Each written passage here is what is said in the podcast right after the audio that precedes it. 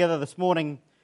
Going to spend a little bit of time in prayer. And one of the big praise points for us as a church this week is if you're on the prayer chain, you will have known we've been praying for uh, Graham Martin this week, who was uh, in Papua New Guinea uh, visiting the churches and uh, working through getting the, uh, the Gospel of John translated. And at one point, it was doubtful whether he would be able to get home because of the transport. Well, he's here today. He made it home, and we praise God for that. So I think uh, the next mission spot you're going to be sharing. Is that right, Graham? At the next mission spot, I think you're sharing a bit of that journey at some point, anyway. So praise God uh, that uh, Graham has made it home. Uh, we also want to be, continue to pray for those in our church who are unwell at the moment. We have quite a few people in our church, as we've said the last couple of weeks, who are walking the cancer journey, and we want to be praying uh, for them. As I'm praying, I'm going to leave a bit of time open in the prayer for you to bring to, to the Lord names of people in your family who don't as yet know the Lord Jesus. When you can, in the quietness of your own heart, bring their name to the Lord and, and just seek His heart for them. And we're going to close our prayer time with what we call as a church our crafted prayer, which is a prayer that we wrote some years ago as a church that really expresses our desire to follow Jesus well and to trust Him. That uh, He's got this, He's got the future worked out, and we want to walk in that plan that He has for us as a church. So let's pray together.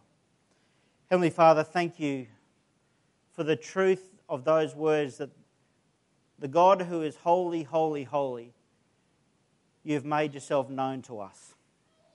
Thank you that you most profoundly made yourself known to us in Jesus. We, it is beyond our understanding or comprehension that the God of the universe should care for us. And we are just so profoundly grateful that you give us the opportunity to pray. And not like some other religions where they are told the exact words to pray, but that we can come and just share, talk with you about what's on our heart. And even when we don't know what to pray, what to say, your scriptures tell us that the Holy Spirit intercedes for us. Thank you that you are a God who loves us and who cares for us as our Heavenly Father. Father, we thank you for your provision. We thank you that though it looked to human circumstances pretty unknown how Graham would get home this week, that you opened the doors, you did what you do, you made a way. We thank you that you declare in your word that you will provide for us everything we need. And we just see that worked out time and time again. And we're sorry for the times we doubt. And we worry and we stress and we fret. When you are the God who knows the beginning from the end. Oh, Father, would you help us to rest in that knowledge, to rest in your sovereignty and your power, to know that we don't have to have all the answers, but to walk in the simple faith of a child, as we read earlier this morning. Father, we pray for our loved ones who are going through journeys of cancer and illness at the moment, particularly those in our congregation who are ill. Father, we thank you that you are no less with them in illness than you are in health. We pray that they would know your strengthening power at the moment, that they would know your healing, that they would know your presence with them. And Lord, beyond praying for them, when you bring their names to our mind, would you move us to go beyond praying? And to make that phone call or to send that text or to go around with that meal, to be your hands and feet in this community. Father, we pray for our uh, missionaries around the world and those living and sharing the gospel in parts of the world where it is a crime to share the love of Jesus. We stand with them in prayer, but Father, we pray that you would give us opportunity to advocate for them where we can. Make us generous hearted people, we pray, that we can share the love of Jesus. And we pray that especially for those in our family and our friends who don't know you. Our heart is for them to come to know Jesus as their Lord and Saviour, that they would have the life that is in Jesus. And so we bring their names to you this morning. Father, for our church meeting this morning, we, de- we declare and we confess that this is not a democracy, this is a theocracy. We don't want to express our will, we want to express yours. And we believe your word that says, where two or three are gathered in your name, there you are also. So we believe you are here this morning. We believe you will be in the church meeting. And we believe, Father, that you will direct our feet. Oh, Father, we pray that everything that is done in this place would be to your glory. We pray for more people to come to know Jesus. We pray for whole families to come to know the love and the truth and the grace of Jesus. We pray for households and streets in this community to hear the name of Jesus and for whole streets to know the name of Jesus through the testimony of people who just love him. And so, Father, we're praying that as we open your word this morning, you will speak to your people. Lord, may they not be my words, but yours. Father, I pray that this morning I'd simply be a mouthpiece for the Holy Spirit to speak to your people. And we continue to pray this prayer. Heavenly Father, we humbly thank you for all that you have done in and through Forest Lake Baptist Church. Make us a church where we look at people with the eyes of Jesus, where we serve people with the hands of Jesus, where we speak to people with the words of Jesus, and we listen to people with the heart of Jesus to show them that every person is important to God. We desire to see a great tide of multiplication, of more disciples in your kingdom, of more congregations planted, and of more people trained and released into ministry in your church and your world. We believe you will equip and resource us and do abundantly more than we can ask or imagine. Lead us to the locations from where you want us to minister in a way that all the glory will go to you. We praise and thank you for what you're going to do, and we're excited at the prospect of your Holy Spirit moving in this community. We ask these things in and through the name of Jesus, knowing you're a God who hears and who responds to your people. Amen. I love dedication Sundays because it reminds me of when I had all my kids dedicated. We've got a picture here of all my four kids around the time they were dedicated. Yes, they are in state of origin jersey. The one jersey is done all four. Have we got any New South Welshmen here today? Doesn't it feel good to win one game? Imagine how good it feels for us 11 series out of the last 12. One day you, well, no, you won't get there, but there's something special about holding a baby. And I, you know, when I, before we had kids, I honestly wondered, and some of you, if you're honest, will admit this too, particularly guys, I think, did I have the capacity to love a child? Did I, could I love a child the way a child needs to be loved? And then the moment each of those four kids was born, something welled up inside me that I had never experienced before. I can remember when Chloe was born, and I soon learnt that birth, real birth, is not the way they make it look on the TV. When the doctor walks into the room in gumboots, it's like, what do you know that I don't know in my sandals? there is something raw about that moment when in birth and Catherine's in this other room watching the TV going, Where are you going with this, Mark? Something raw when you hold that little baby and you say, This is a miracle. There is no other word for it. When we were going through antenatal classes, my dad, who, who's here today, took me aside one night. We used to go back to their place after the antenatal classes and have a, a coffee with them. And dad said to me, Come here, I want to talk to you. So, oh, righto. And he said, what are you going to these antenatal classes for? And I said, Well, so I know what happens when the baby's born. He goes, Well, what do you need to know for? I said, Well, I need to know what happens when at, at, in the birthing room. And he said, You're not going to be in there, are you? That, that's not a place for men. Men don't do that. And I said, Well, they do today, Dad. And afterwards, when I told him what the experience was like, he said, I wish men of my generation were allowed to do that, to be there for that. There is something profound about that newborn baby. Whether it's our own, whether we get to hold another baby, the life and the potential in a baby's face. I have never yet been able to do a dedication on a, a dedication Sunday here where I've not been choking back tears. Because I look in the face of little Howie this morning and I just see potential the danger is and this is a real danger for us, when we make our children the idols themselves. When the child, we look into that child's face and we become so enamored by them and so in love with them and so want to make sure their life is great and full and happy that the child themselves becomes God. And our child's happiness actually becomes the key goal for us. And our child's fulfillment becomes all that my life is now about.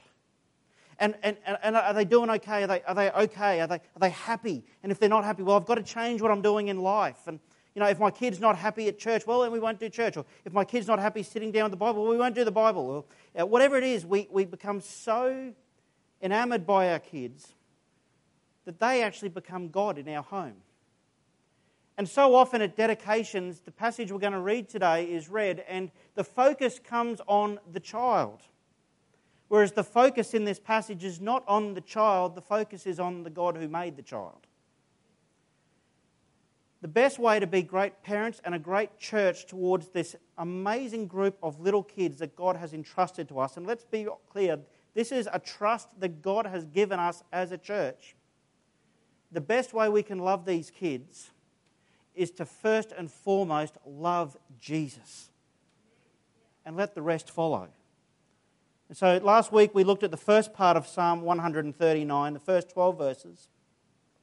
Today we're going to look at the second half, and it starts with this verse 13, which in fact, I've got to say it, is my wife's favourite verse in the Bible these first two verses.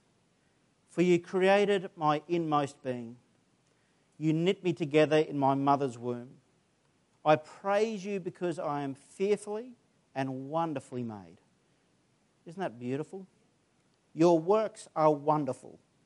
I know that full well. My frame was not hidden from you when I was made in the secret place. When I was woven together in the depths of the earth, your eyes saw my unformed body. All the days ordained for me were written in your book before one of them came to be. How precious to me are your thoughts, God. How vast is the sum of them. Were I to count them, they would outnumber the grains of sand. I, when I awake, I am still with you. But if only you, God, would slay the wicked. Away from me, you who are bloodthirsty. You speak of, they speak of you with evil intent. Your adversaries misuse your name. Do I not hate those who hate you, Lord, and abhor those who are in rebellion against you? I have nothing but hatred for them. I count them my enemies. Search me, look, God, and know my heart. Test me and know my anxious thoughts. See if there is any offensive way in me and lead me in the way everlasting. In the first 12 verses of this uh, psalm, really what David was on about was how the largeness of God means that he sees everything. He knows us, he is with us, he guides us, the largeness of God. Now, in this verse, it comes down to the smallness of God. The, the ability of God to see the littlest of things. So he says, For you created my inmost being. Literally, he is saying, You created my kidneys. You created the inner workings of my body. The bits that the doctors still don't understand. You know how they work because you made them, God. You knit me together in my mother's womb. See, it would be easy when we read these verses, and particularly when we read, I am fearfully and wonderfully made, to think that the focus is on the baby or the person he's talking about, David or you or me, that I am the one who's fearfully wonderfully. I'm the focus of this, but no, no, no. The praise goes to him because I am fearfully and wonderfully made. There is something about the worldview of one, a person of faith, that we look at the world and instead of just saying, wow, we say, praise God. And some years ago, I got quite sick and I spent some time in hospital and I got, I was in hospital for a month and every day I would see the neurosurgeon and he was the, one of the most dry people I've ever met. You would think he didn't have a personality. And then one day I said to him, tell me a bit about what's the latest in neuroscience? When you've been in hospital for a month, you are dying for conversation. So I asked a question I knew I wouldn't understand the answer to, but anyway. And all of a sudden, this man who had always been dry and not really had much to say, he came alive. And he's telling me how the brain works. And I mean, he lost me after about a minute, but he kept talking. And he's saying how they think that this part of the brain, it, it affects this. But then, so I had an abscess on this side of the brain. And when I had the, my seizure, they said, You will probably not be able to walk. You'll need to relearn how to walk. I got out of bed. They gave me a walker. I stood up and walked. Praise God. But they said this doesn't make sense to us because what was affected was at the time my speech. And even today, when I get tired, I get a bit of a slur going. He couldn't understand why this part of the brain, which is meant to affect walking, affects speech. He said, the more we know about the brain, the more we realize we don't know. And he just became amazed and he was coming alive, and it was like, after a while, I'm like, I'm kind of wishing I didn't ask the question now because I just want to go to sleep. But he's just going on, and he's but never, never did his conversation or mind turn to the God who made the brain. It is one thing to be amazed by the brain, it's another thing to be amazed by the God who could make the brain and design it and make it out of nothing. Contrast that to a guy that we met last year when Catherine and I went down to a conference in Sydney and we were picked up at the airport and taken to the conference uh, by this guy who was a fertility specialist. That's a gross conversation. But he was talking to us, and he's a Christian guy. And so I asked him, Tell me about your world. And he started to tell me about how even still science cannot work out why this should even work. And he was becoming enamored about, just like the neuroscientist, the neurosurgeon, he was becoming enamored about talking to us about the, the achievements in science and what they understand. Even still, the more they know, the more they realize they don't know. He went, said the same things. But then he said the one thing that was different to the first guy, which is, I don't know how anyone can look into the face of a newborn baby and not believe in God. There's the difference. See, a lot of people can read Psalm 139 and say, Yes, kids are amazing, and then leave it at that. What faith does to our lives and our hearts is to say, Yes, this child is amazing. Wow, what a God we have. Because Science may work out how to clone, they haven't worked out how to make a baby out of nothing. God created us. There was no template for him to work off. There was no previous design that he modified. He said, I'm going to make humanity. And he did. He looked at, he looked at the vast expanse and said, I'm going to create a world. And he did. There is this moment that we need to have where we look around the world and we look at people and we say, This cannot be by accident. There, look at the person next to you. Really, seriously, I know it's awkward, but do it. There is no, look at the diversity even in this room. I cannot believe, um, I cannot believe that this is some accident of primordial ooze creeping out of a swamp and turning into humanity. God did this. And the point of what this psalm is telling us is don't just look at the amazement of the world, but turn your eyes to the one who made it. And as we do, he says, My frame was not hidden from you when I was made in the secret place, when I was woven together in the depths of the earth. Your eyes saw my unformed body. He, God knows us before we are even known. Before there is even, I mean, just, this has got to be the moment for, for us. If it isn't, read it again. Before we were even yet there to be known, God knew us. Think about that. Before one of our days had come to pass, all of our days were written in His book. How amazing is our God? And He says to us, Come to me. David says, How precious to, to me are your thoughts, God. And translators really struggle with this psalm in many ways because there's, the, this psalm was originally written in ancient Hebrew, and as we translate it into English, it is hard to translate certain words. But one of the things we've kind of fallen into the, the gap of here with this psalm is when we read things like, uh, How precious to me are your thoughts. a better way to translate that word precious is verse 17 is how obscure to me are you? In other words, not precious and lovely and give us a warm cuddle. It's, I can't take it in. I just can't take it in.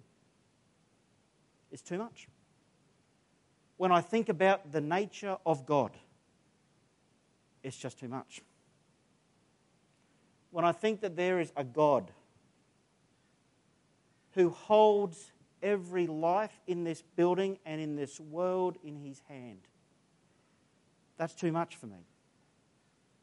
When I look at the mountains and I see their grandeur, to think that there, there is a God who said, mountains. When we see the space shuttle go into space and we have the Hubble telescope exploring the stars, and we think we are discovering them, we're not discovering them, we're just finding them. God already knew they were there. We're not making anything new. Even the stuff as humanity we make. I got to help make a deck yesterday. I'm feeling very proud and very sore today but let's be honest, I didn't make anything. I didn't create that deck. We took materials that already existed and we put them together.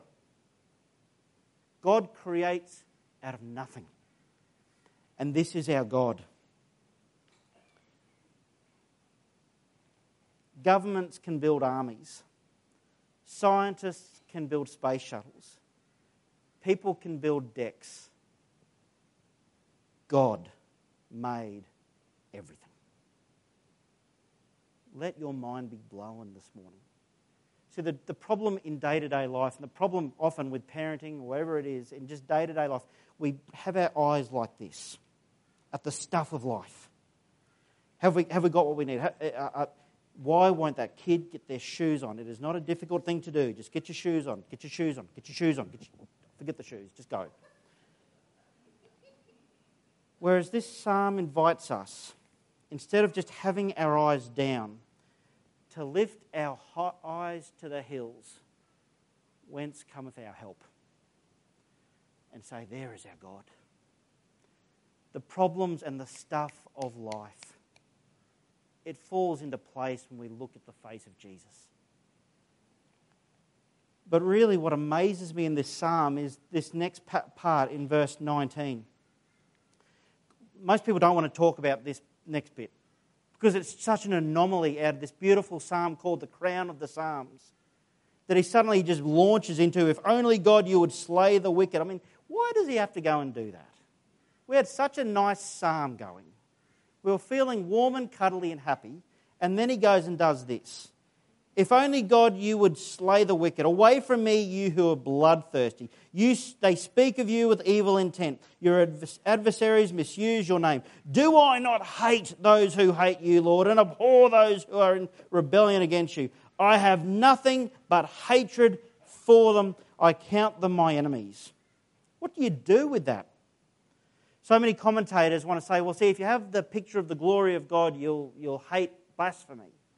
And yeah, that's true. But I think what we're getting here is actually a picture into the heart of David.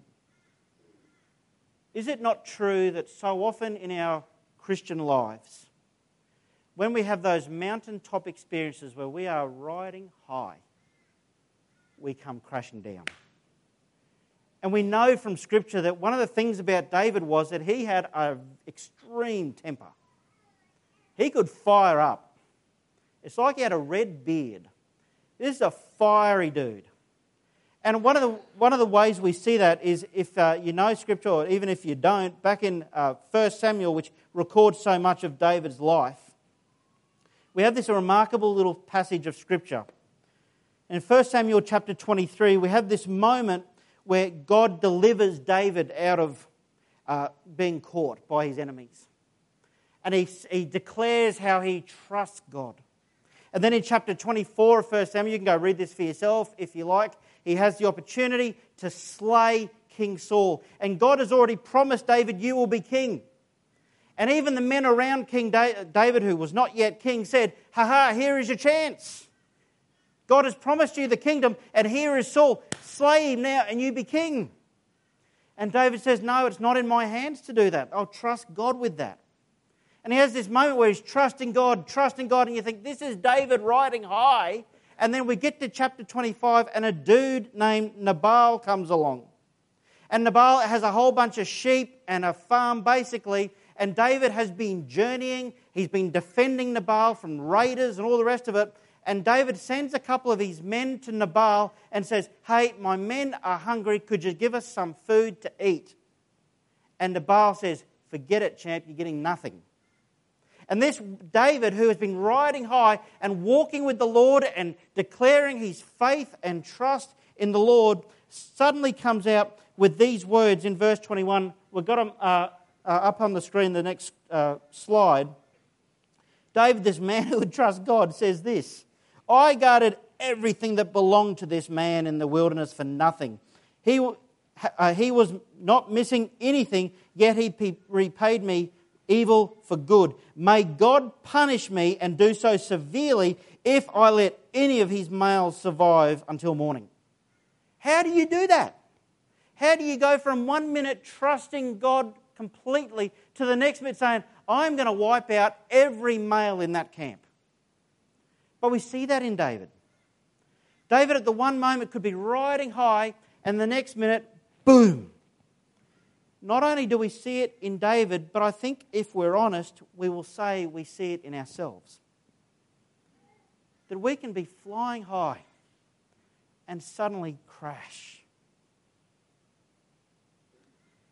I love the authenticity and the reality of Scripture that says this is the this is the life. We're not perfect. We need Jesus. We are full of inconsistencies and contradictions.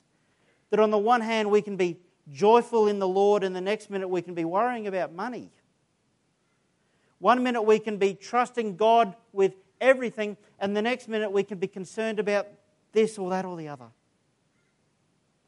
And so I think that's why then David comes back in verse 23 to this Search me, God, and know my heart. Test me and know my anxious thoughts. See if there is any offensive way in me, and lead me in the way everlasting. When we realize that we are full of inconsistencies, that the ego rises up, it sends us running back to our loving God. Because He is the one we trust. And when we get it wrong, He doesn't say to us when we come back to Him, You got it wrong, clear off, you're done. Like a father with his arms open, He embraces us back. And this verse, when He says, Search me, God, and know me, is a strange one because right back at the beginning of this psalm last week, verse 1 of Psalm 139 is, Lord, you have searched me and known me. So, why on one hand does David say, You have searched me and you've known me, and now he says, Search me and know me? I think the answer is he wants God to show him about him. Show me, Lord, what I don't know about me. Show me those parts of me that need to be dealt with. And rest. Search me and know my heart. Test me and know my anxious thoughts. See if there is any offensive way in me and lead me in the way everlasting. It reflects Psalm 26, one of my favourite Psalms Psalm 26, verse 2 and 3, where it says, Test me, Lord, and try me. Examine my heart and mind. For your faithful love guides me, and I live by your truth. So the truth is, if we ask God to examine us and see if there is any offensive way in us, there will be some there. We're not perfect this side of glory. But God says, just come and rest in me and let me do that journey with you. Let the Holy Spirit do that work in us. And I mean, the moment we become a Christian is this moment, isn't it? When we, we realize by God's grace that I don't have it all together, I am a sinner, I need to be restored in relationship with God, And Jesus says, And I've paid the price for you. That's the moment we start the Christian journey, when we come to Him in faith and say, Yes, Lord, I want you to be my Lord and Savior. And we start that journey. But it doesn't end there. Repentance is something that throughout the life of a Christian, we need to keep coming back to God. It's the rhythm of the Christian life. And someone sent me this wonderful poem this week, and I put it in the weekly email from St. Aidan of Ireland. Leave me alone with God as much as may be. As the tide draws the waters close in upon the shore, make me an island set apart alone with you, God, holy to you. Then, with the turning of the tide, prepare me to carry your presence to the busy world beyond, the world that rushes in on me, till the waters come again and fold me back to you. Is that not the rhythm of the Christian life? We spend time with God in quiet. We say, Search me, Lord, and show me. Lead me in the way everlasting. And then we take that grace and joy to the world and return to Him again. One of the things that used to just be a, a hallmark of the Christian world, a, a staple of the Christian diet, was quiet times. That practice of daily being in the rhythm and the discipline of quietly being with God. And somewhere along the line, we, we seem to have lost it in the Christian world, where we started to say, oh, that all sounds like a bunch of legalism to daily spend time with God. But I think we need it. That daily rhythm of life, where just like David says there, see if there is any offensive way in me and lead me in the way everlasting. The rhythm of being with God, going out, coming back. A friend of mine who's a counselor said one of the problems with technology is that the rhythms of life have all flattened out. And so, once upon a time, when we went in the car or we went somewhere, that was the time for quiet. You couldn't be contacted in the car. Now we've got mobile phones. Now, if someone needs to or wants to contact, not even if they need to, if they want to contact us, our phone dings in the middle of the night and we can't help but check. Or we wake up and first thing in the morning, what has happened on Facebook? Some of you younger ones, Twitter or whatever it is, I don't care. And we get into these rhythms where instead of the rhythm being start the day with God and soak in His Word and spend time with Him in prayer, we get up, we get onto Twitter we get the day started, and we go to work, we come home, we eat, we go to sleep. Get a bit of Netflix, go to sleep. Where in the rhythms of our lives does God feature? And more and more as I look around and see my own life and, and talk to, to people in the church, I'm convinced more and more that one of the simplest things we need to bring, bring back as Christians is something as simple as daily quiet times. And maybe you don't have that rhythm in your life, and let me tell you, it is like going through a day without eating. It is the food of God, it is the milk and the drink that we need. And yet we think we can get through these days and we think we can get through the, the life without coming back to the source of life Himself.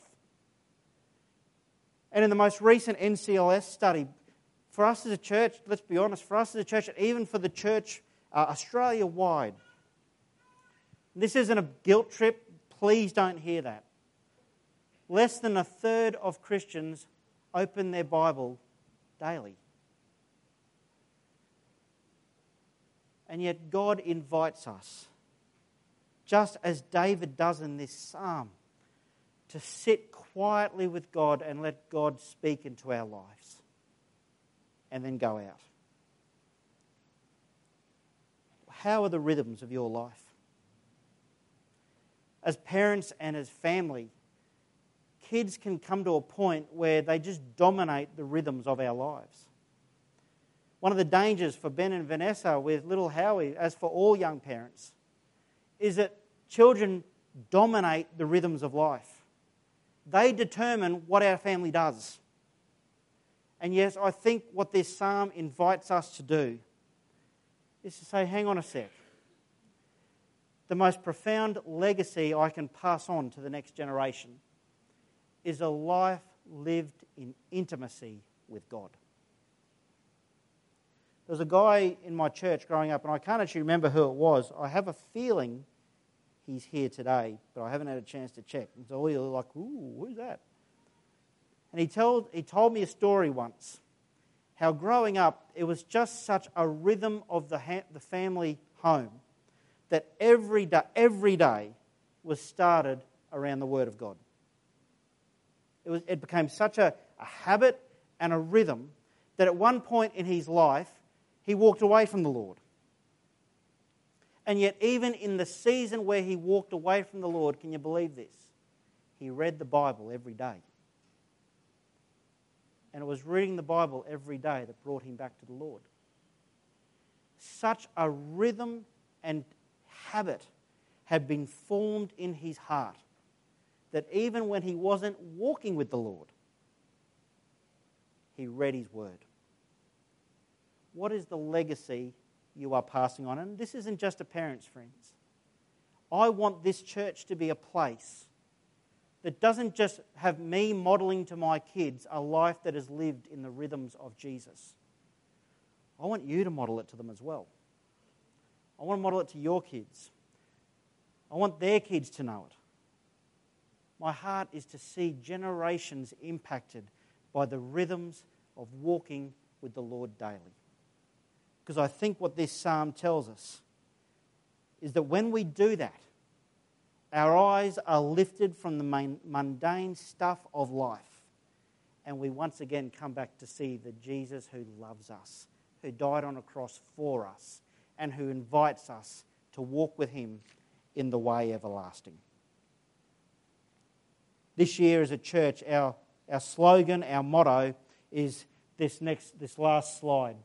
We press on as we press in. This is what pressing in looks like that we press into Jesus daily. And in the rhythms of life, it just becomes a habit that we spend time with Jesus. Because that's the best legacy we can leave the next generation. Let's pray. Heavenly Father, thank you that you love us. Thank you that though we get the rhythm so wrong sometimes, when we turn back, you are already there. And though we might walk away from you and we might try to leave you, as we said last week, you never leave us. We thank you that the Christian life starts with turning to you and that you embrace us because of what Jesus did on the cross. We thank you that the rhythms of life are such that we just need to keep coming back. And I pray for each of us here today that we would know your love and that the priorities of life would be set well. And the legacy that we leave the next generation and the generation after that will be lives lived for Jesus. Oh Lord, in the day to day habits and rhythms of life, help us to be intentional. Help us to be thoughtful. And to start each day in the words and prayer with the God who knows us. Lord, our heart is to know you who already knows us so well. In Jesus' name, amen.